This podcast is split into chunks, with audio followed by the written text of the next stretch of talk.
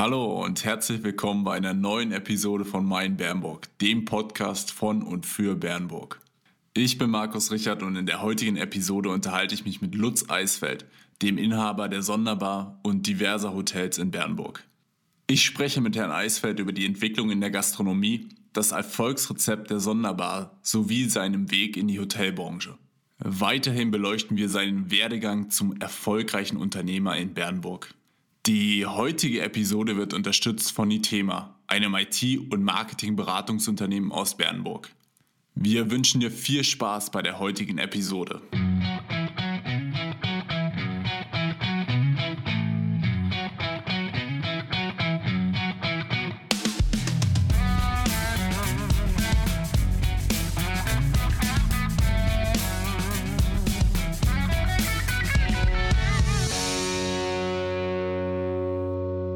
In der heutigen Episode haben wir den erfolgreichen Gastronomen und äh, Hotelier Lutz Eisfeld zu Gast. Ich freue mich zuallererst mal, dass Sie die Einladung angenommen haben und dass Sie hier im Podcast mit vertreten sind. Für die äh, Zuhörer da draußen, die Sie vielleicht nicht kennen oder Ihren Namen nicht kennen, äh, stellen Sie, würde ich erstmal vorschlagen, dass Sie sich kurz vorstellen und sagen, was Sie hier in Bernburg machen. Mein Name ist Lutz Eisfeld, ich bin 54 Jahre alt, äh, wohne hier seit meiner frühesten Jugend äh, in Bernburg, bin also hier nicht geboren, aber bin äh, schon während meiner Schulzeit hier nach Bernburg gezogen mit meinen Eltern. Äh, wie gesagt, lebe hier in Bernburg mit meiner Frau und meinen zwei Söhnen, Paul und Fritz. Äh, einer ist 14, einer ist äh, der große 26. Äh, und betreibe hier seit 1991 die Gastronomie, äh, anfangs Destille, äh, später mal Paradies, Kurhaus ähm, seit 2005 die Sonderbar und äh, seit 2012 haben wir auch diese Hotels, der Slotel Häuser gegründet und jetzt seit neuestem eben auch das Parfußhaus eröffnet. Mhm, okay. Ähm, als Gastronom und Hotelier hat Sie wahrscheinlich auch die äh, aktuelle Corona-Zeit besonders hart getroffen. Äh, vielleicht da mal kurz eine Frage zu, wie haben Sie die Zeit genutzt und äh, was für Erkenntnisse haben Sie vor allem aus dieser schwierigen Zeit äh, gezogen? Ja, also das war für uns auch ein Schlag wie für viele. Ich genau, 22. März, die Kanzlerin sprach und verfügte also äh, erstmal die Schließung aller Gaststätten, äh, Einschränkung der Hotelbetriebe und so weiter. Ja, man musste sich ein bisschen neu erfinden. Man musste natürlich auch ein bisschen sich äh, nochmal hinterfragen. Das Thema Liquidität äh, war plötzlich für alle, hatte einen ganz anderen Stellenwert. Äh, dann plötzlich äh, wird uns sicherlich auch weiter beschäftigen äh, Liquidität, eine andere äh, Einstellung zur Liquidität. Ähm, und haben uns natürlich in der strengen äh, Corona-Zeit, also im Lockdown, äh, wie so viele mit, mit Außerhauslieferungen über Wasser gehalten, muss sagen, es gab eine unwahrscheinliche Solidarität der, der Bermo. Also die haben also wirklich bestellt, auch Solidarität heraus und, auch die Ansprache der, der Gäste, dass sie also Mensch und schade, wir bestellen bei euch und äh, wir wünschen, dass es klappt und dass das alles übersteht. Das war unglaublich, hat Spaß gemacht, auch in der Zeit trotz all den Schwierigkeiten. Und äh, das macht auch stolz, ein bisschen zu sehen, was da eine Solidarität äh, da unter den Leuten herrscht und welches Standing man dann halt auch als Unternehmen hat. Das war schon sehr beeindruckend. Mhm. Ja, das hat uns auch äh, in der Phase sehr, sehr beeindruckt, wie äh, auch kreativ die Bernburger äh, halt vorangegangen sind. Es gab ja auch viele äh, Kampagnen, um Unternehmen und Händler zu äh, unterstützen. Und wir hatten auch schon äh, jetzt eine, eine, Folge mit Herrn Dittrich von der Stadt gedreht. Der hat da auch so ein bisschen drüber gesprochen, hat auch ein sehr, sehr positives Feedback halt gegeben, wie halt Bernburg letztendlich auch so zusammengekommen ist, auch in so einer schwierigen Phase. Ähm, äh, lassen Sie uns äh, bei Ihren Anfängen noch mal kurz beginnen. Ähm, Sie haben sich ja zu DDR-Zeiten bereits zum Gaststättenleiter ausbilden lassen und in einem äh, Artikel, den ich im Internet gefunden habe, äh, von 2017 war das, glaube ich, hatten Sie schon gesagt, dass Sie sich bereits zu der Zeit äh, während der Ausbildung halt ähm, dazu, dass Ihnen da klar wurde, dass Sie sich selbstständig machen wollen. Da wäre meine Frage jetzt, äh, was genau hat Sie denn an dieser Selbstständigkeit äh, besonders gereizt, dass Sie schon so früh wussten, ah, ich möchte mich äh, selbstständig machen? Ja, das weiß ich nicht, das muss ich korrigieren. Also ich glaube nicht, dass ich in der, Ausbildung äh, den Traum der Selbstständigkeit hatte. Das war definitiv die DDR-Zeit. Mhm. Ähm, also ich habe hier im Bernburg das Abitur gemacht, äh, habe dann ähm, auf, äh, damals auf Druck meines Vaters, der meinte, also bevor man studiert, sollte man erstmal richtig einen Beruf lernen, äh, bin ich dann äh, zum Baujahr, habe äh, Beruf des Betonbauers erlernt. ähm, war dann auch tätig als Betonbauer eine kurze Zeit, war dann sogar kurze Zeit an der, äh, an der Trasse in, in der damaligen Sowjetunion im Permo-Gebiet, also südlich des Urals, äh, für kurze Zeit und bin dann nach meiner Armeezeit, äh, 86, 87, ähm, zur Gastronomie gekommen. Also ich habe vorher dann schon in Nebentätigkeiten, wo ich noch äh, auf dem Bau war, im Kulturbund, im damaligen Kulturbund hier unter Bernd Schnitzer angefangen zu kellnern, so ja, der brauchte immer Leute, wie es eine Gastronomie ist und meinte dann, Lutz, das kannst du auch, dann fang mal an da zu kellnern, das machst du heute Abend mal. Äh, und tatsächlich hat es dann Spaß gemacht, also war gut, machst du noch mal, machst du noch mal. Und dann so bin ich zum Kellnern gekommen, habe nach meiner Armeezeit 87 dann bei der HO angefangen, im Haus der Werktätigen. Habe da dann nochmals den äh, Beruf des äh, Kellners da erlernt, in, in der, also in der Abendschule damals. Ähm, und war parallel dazu dann auf äh, Wunsch meiner damaligen Chefin, der Frau Wagner, eine damalige wirkliche Koryphäe der Gastronomie in Bernburg, äh, bin schon zu, in den Lehrgang des Gaststättenleiters mit reingerutscht. Mhm. Habe dann 88 bis äh, 89 den Gaststättenleiter äh, gemacht. Und der Traum der Selbstständigkeit, das, sogar, das war für uns also der Traum des, des der Gaststättenleiters, also einen, einen, einen solchen Laden zu führen. Das selbstständig zu handhaben zu der Zeit waren einige, in Bernburg, ich denke an Hansi Piel, äh, oder dem Peter Fischer von Babette damals. Äh, aber das war ja doch eher eine, eine Utopie. Aber Gastein leider, das war mein Ziel. Dann kam die Wende. Äh, dann bin ich mit meiner Frau, die hatte ich damals schon 88 im Haus der Werktätigen kennengelernt. Äh, dann sind wir beide für ein Jahr äh, in die einen Bundesländer gegangen, waren im Bereich Bad Oeynhausen unterwegs als Kellner. Äh, und dann war aber sofort mein Ziel, nee, wir gehen wieder zurück. Das war gleich klar. Wir, für uns ist das hier eine Zeit der des Lernens, des Erkundens der Gastronomie und sind da tatsächlich Anfang 91 zurück, haben dann den ersten Pachtvertrag in der Destille unterschrieben. Das war damals die Tanne, ein HO-geführtes Objekt. Das haben wir, das Haus war Privatbesitz, das haben wir von dem äh, Eigentümer dann gepachtet, also diese Fläche der Gastronomie und haben das dann umgebaut 91 zur Destille. Mhm, okay auf jeden Fall ein sehr, sehr äh, langer, also ein guter Weg, äh, sage ich mal.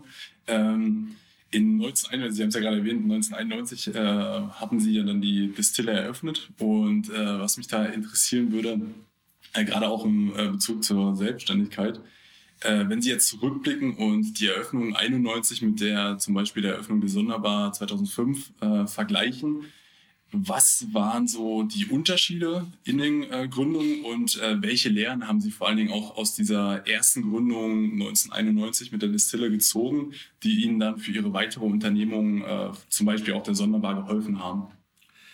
Na, zunächst mal die Unterschiede waren natürlich, dass 1991 das äh, Regelwerk, äh, die Reglementarien in der Eröffnung eine ganz andere waren, wie es heute war. Also damals, alle, alle waren irgendwie im Lernprozess und so auch die Verwaltung. Ähm, und wir hatten tatsächlich, äh, was das ganze Administrative anbetraf, das Antragsverfahren und so weiter, das war alles ein Bruchteil dessen, was man heute machen muss. Das muss man einfach sagen. Wir hatten dann auch, es gab in der Tanne damals ja keine Toiletten. Ähm, und dann hatten wir mit dem Werner, also mit dem Werner Brosing, war der Eigentümer des Hauses. Und äh, sage ich, Mensch, Werner, wo bauen wir denn eigentlich Toiletten ein? Und so, da war so eine, so eine, kleine Wohnung, die war da irgendwie frei, auch eine Erdgeschoss. Und da sagen wir, Mensch, bauen wir hier, machen wir hier Toiletten. Ja, haben wir da also dann tatsächlich die Nasszellen da eingebaut, die Toiletten und so.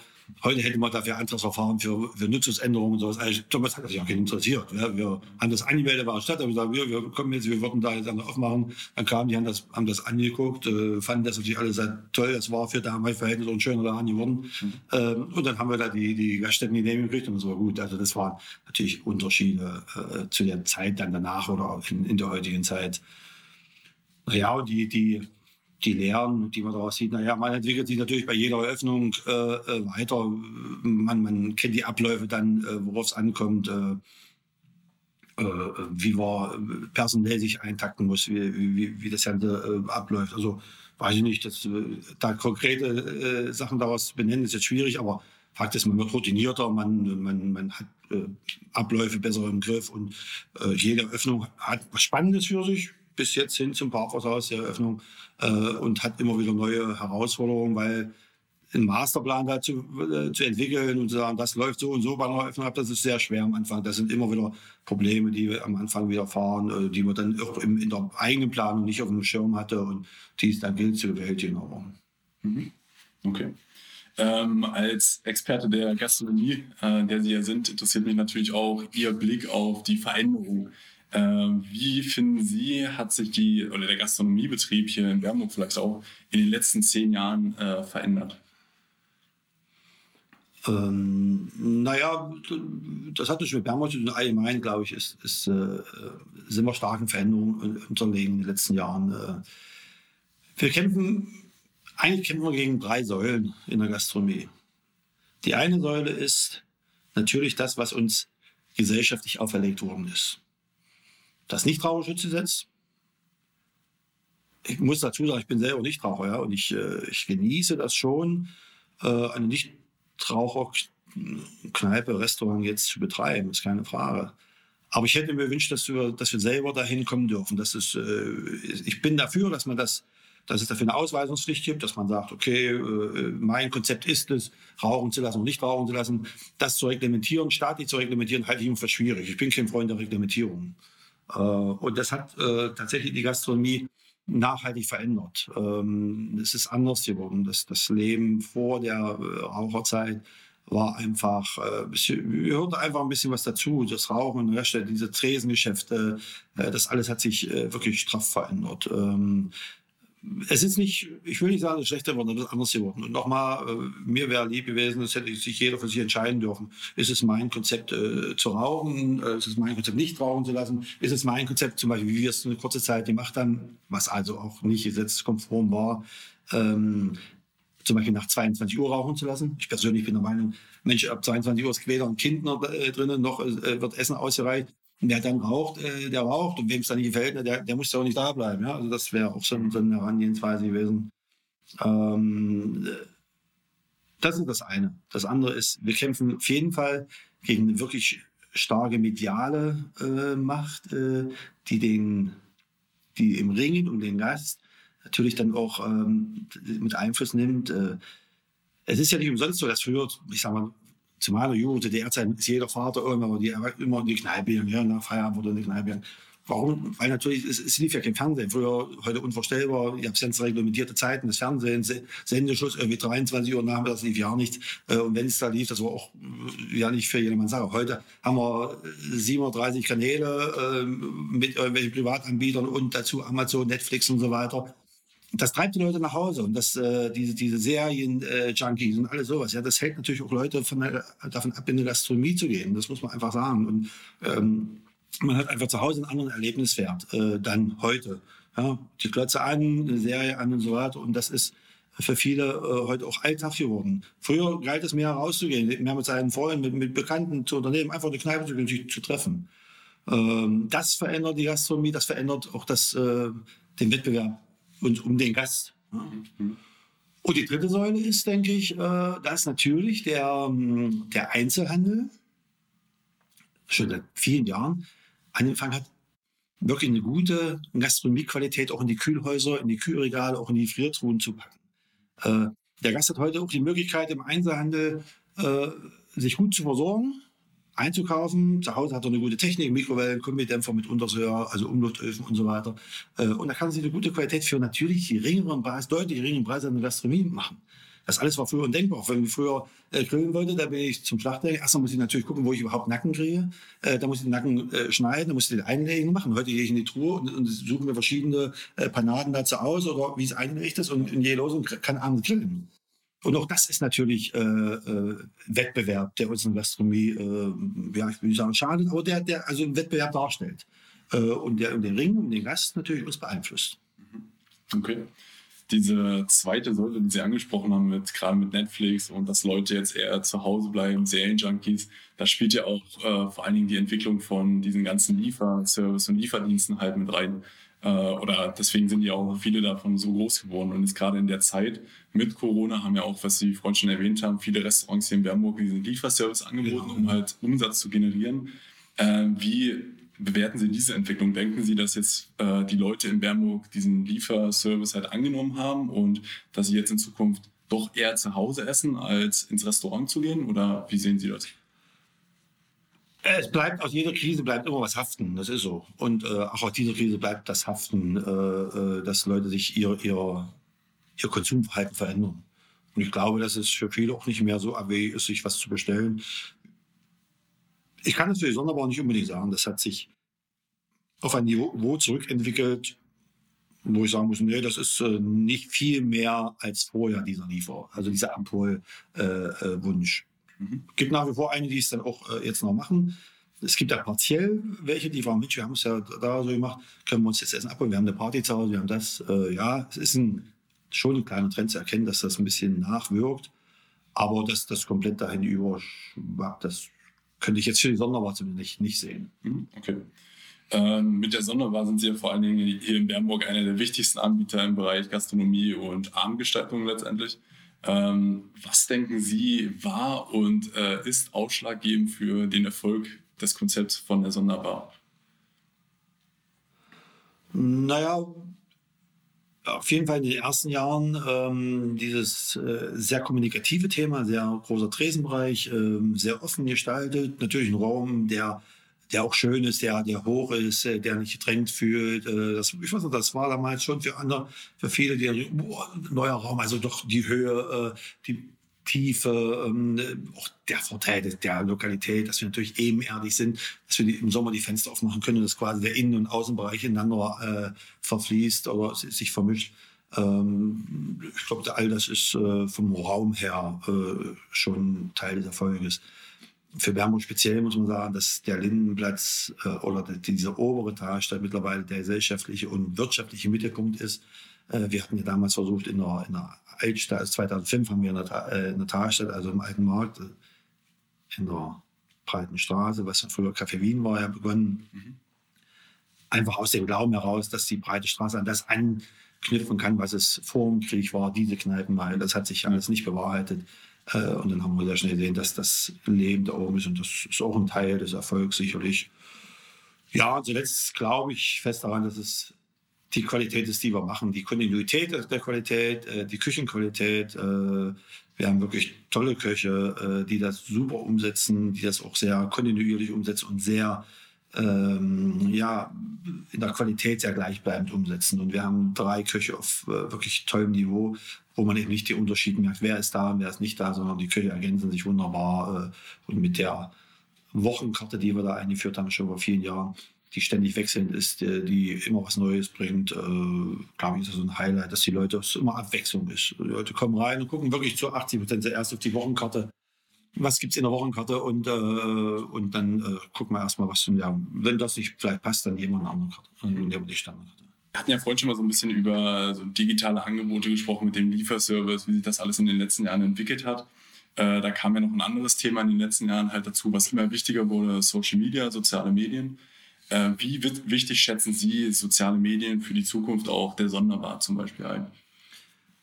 Wir werden uns alle nicht davor verschließen können. Und ähm, eine, eine positive Randerscheinung der Corona-Krise ist, dass sich unser, unser älterer Sohn, äh, der Paul, jetzt, äh, nachdem er äh, in Bremen studiert hat und sich da eigentlich auch schon niederlassen hatte und schon selbstständig gemacht hatte, äh, jetzt natürlich in dieser Corona-Krise da sein Geschäft auch nicht mehr ausüben kann.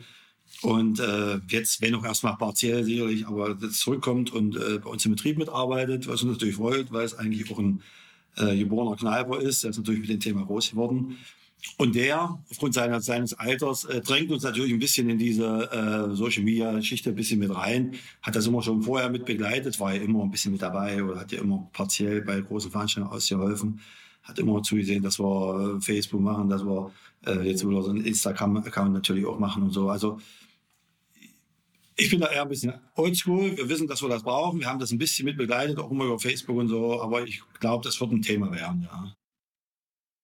Ähm, was sehen Sie generell noch als äh, große Herausforderung für die Sonderbar oder die Gastronomie hier in Bernburg in den nächsten Jahren an? Naja, der, wie ich vorhin gesagt habe, dieser, dieser äh, Wandel der, der Zeiten, ja, also diese Säulen, gegen die wir kämpfen, die werden, also die, der Wettbewerb um den Gast wird nicht weniger. Äh, die anderen Mitbewerber um den Gast werden natürlich stärker, die bauen, stellen sich auch anders auf. Und wir sehen natürlich, dass diese aktuelle Krise, das Corona, auch Spuren hinterlässt. Ähm, wir, sind, wir haben uns relativ gut aus dem Lockdown wieder äh, zurückgemeldet. Äh, wir sind zufrieden mit dem, was wir da gerade machen. Aber wir sehen im Moment auch, dass es eine, Umsatz, eine weitere Umsatzverschiebung äh, gibt, auch eine Verschiebung der Gästezeiten. Im Moment stellen wir fest, dass wir also eher anfangen, das Geschäft beginnt irgendwie komischerweise Zeit hier.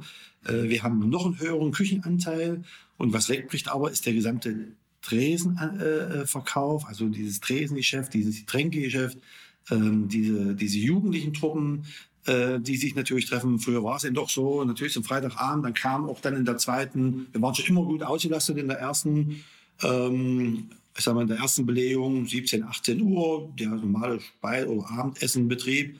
Äh, da war es aber früher so, dass dann 21, 30, 22 Uhr kam schon der zweite Schwung. Da kamen Leute aus dem Theater, kamen Leute aus irgendwelchen Veranstaltungen oder es kamen die jungen Leute, die dann in Vorbereitung äh, ihrer Wanderung zum, zur Schorre oder Bernabäum oder irgendwo hinzufahren, sich dann da getroffen haben äh, bei uns und noch was hier haben, vielleicht ein bisschen, wie wir am vorgeglüht haben. All das ist natürlich weg. Und äh, wir haben wirklich eine Verschiebung der auf die Kernzeit hin, wenig Nachtgeschäft. Und das macht mir schon ein bisschen Sorgen, weil das auch ein bisschen Teil der, des lockeren, des, des äh, gesellschaftlichen Lebens war. Und das im Moment fühlt es an, als wenn das wegbricht. Mhm. Ja, das stimmt.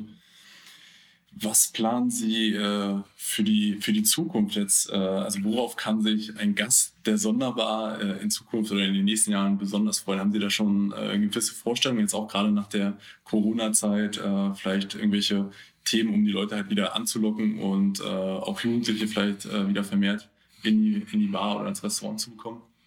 Ja, wir sind ja leider dann auch nur Getriebene von den gesellschaftlichen oder von den äußeren Umständen. Und im Moment können wir leider weder was planen noch äh, uns auf was vorbereiten. Wir hätten wie jedes Jahr gerne unser Oktoberfest in diesem Jahr gemacht. Ist natürlich nicht möglich. Äh, wir wissen noch nicht mehr, ob wir eine Silvesterparty machen können, weil Fakt ist mit Abstand und mit Maske werden wir keine Partystimmung inszenieren können. Deswegen werden wir auch keine Silvesterparty machen, wenn es bei diesen Regularien bleibt. Äh, unser Elternabend, der also über viele Jahre in wirklich eine Institution war, ähm, äh, ist leider im Moment nicht möglich. Ähm, wir würden nichts Neues erfinden, weil wir würden erstmal gerne zum alten Leben zurückkommen, wie so manch andere. Ähm, und sind da leider nur Getriebene der Umstände, müssen warten, was passiert und äh, können nur sagen, wir sind äh, bereit für alles, äh, das wieder so ins Leben zu rufen, wie es mal war oder so annähernd und ähm, auch vielleicht neue Dinge natürlich zu machen. Wir haben ja, wir sind ja auch für sowas auch äh, Gut, wir haben ja letztes Jahr mal diese, diese Veranstaltung in der Genre gemacht, äh, Sonderbar Ghost Genre, war ein Riesenerfolg. Äh, auf all so Ideen sind wir nach wie vor vorbereitet oder, oder bereit, aber im Moment warten wir erstmal, was da passiert. Wir drücken die Daumen, dass es natürlich schnell wieder ja. äh, zurück zu den normalen Umständen ja. zurückkehrt und dass man dann auch wieder die, den Abend in der Sonderbar genießen kann und welche äh, auch solche Events, wie sie ja immer auf die Beine stellen, dann besuchen kann.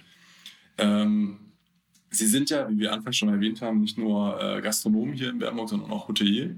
Und äh, erst kürzlich, das hatten wir vorhin erwähnt, haben Sie das Parforshaus äh, übernommen und äh, deutlich auf Vordermann gebracht. Also ich habe die Bilder gesehen, das sieht wirklich klasse aus. Also wer es noch nicht gesehen hat, äh, äh, checkt mal das Facebook aus und äh, die Facebook-Bilder, äh, es sieht wirklich richtig, richtig gut aus.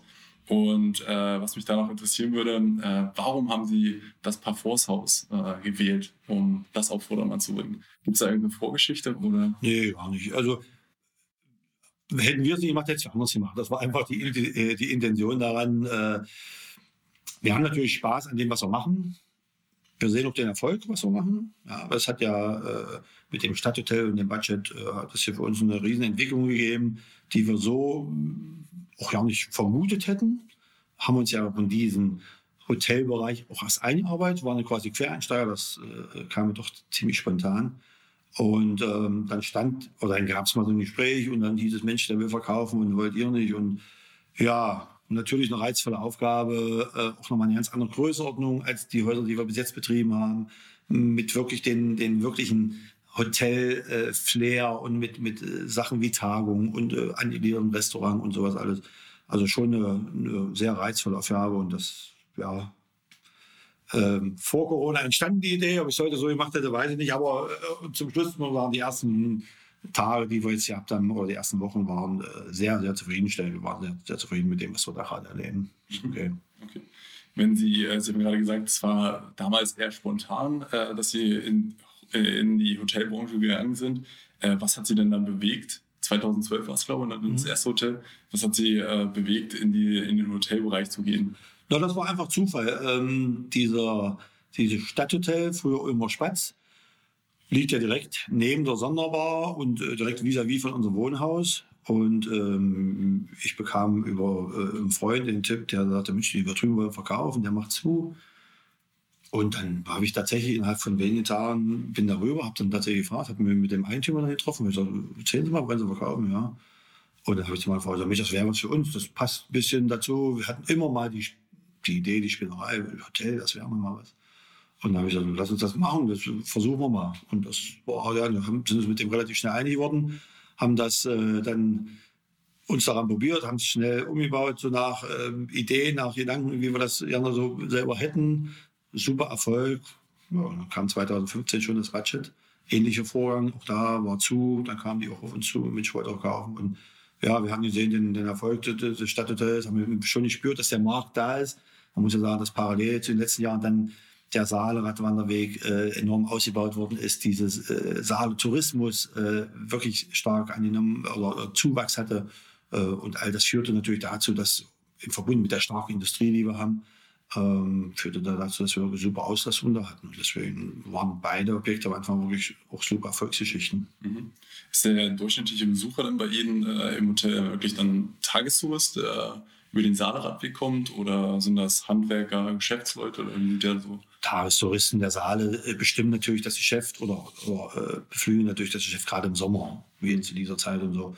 Ähm, der Großteil unserer, unserer, Gäste sind aber eben auch äh, Geschäftsreisende, mhm. äh, der Handelsvertreter, der Unternehmer, äh, die ausführenden Organe, irgendwelche Monteure. Also, äh, da merkt man, dass Bernburg äh, eine starke Industrie hat, die dann natürlich versorgt und besucht werden muss und von all den äh, Partnern wie Solve, die ganzen auch leitenden Mitarbeiter aus Brüssel mitunter oder aus anderen Bereichen, aus Rheinsberg und so weiter, die dann äh, die Gastronomie und die Hotellerie in von Bernburg äh, dann frequentieren.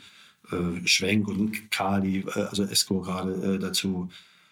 Wir haben aber auch als zentraler Ort von äh, in Sachsen-Anhalt mit einer wirklich guten Infrastruktur mittlerweile äh, eben auch viele Leute, die sonst wohl in Aschersleben oder in Köthen oder in Kalber so wären, die sagen, nee, Bernburg ist einfach die schönere Stadt und äh, wir gehen nach Bernburg, da sind wir flexibel, dann können wir unsere äh, Sachen, die wir zu erledigen haben, hier in Sachsen, also im Bereich von hier aus machen. Also Bernburg macht da mittlerweile wirklich auch äh, Sprünge, deshalb, weil wir die Infrastruktur sich in den letzten Jahren so gut entwickelt hat. Mhm, okay.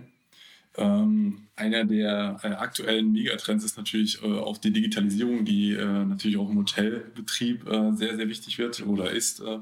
und ich hatte auch in dem Interview gelesen, ich weiß jetzt nicht, äh, ob es stimmt, dass sie äh, ihren Gästen schon frühzeitig äh, das Einchecken oder das einfache Einchecken per Handy angeboten haben. Und äh, wir als IT-Unternehmen aus Bernburg interessieren uns besonders natürlich auch für diese Entwicklung halt. Und äh, was mich da interessieren würde, ist natürlich auch, planen Sie äh, weitere solche digitale Angebote Ihren Gästen zur Verfügung zu stellen? Haben Sie da schon irgendwas in Aussicht oder?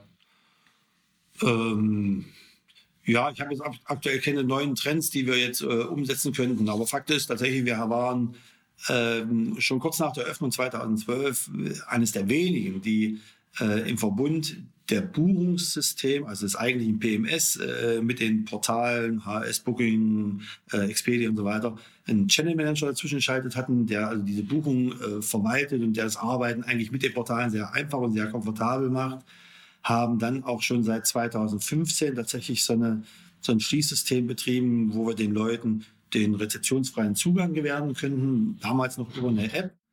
Ähm, wir haben in diesem Jahr die Corona-Zeit genutzt, um uns da nochmal neu aufzustellen, weil wir, ich hatte im Vorfeld äh, tatsächlich den Wunsch, äh, das PMS, also dieses Hotelbuchungssystem zu ändern, also neues äh, zu äh, installieren. Das ist dann immer eine Frage, das ist sehr aufwendig, weil man die, ähm, die Buchung manuell dann nur übertragen kann. Also immer, wann machen wir das? Und jetzt hatten wir die Zeit dazu. Ja, es wäre sonst das Jahr, der Jahresende wäre sonst eine super Zeit dafür gewesen, weil dann die Vorbuchungsrate relativ gering ist. Äh, dann habe ich gesagt, nee, lass uns das jetzt alles machen. Dann haben wir für alle drei Häuser tatsächlich ein neues äh, Hotelsystem äh, installiert.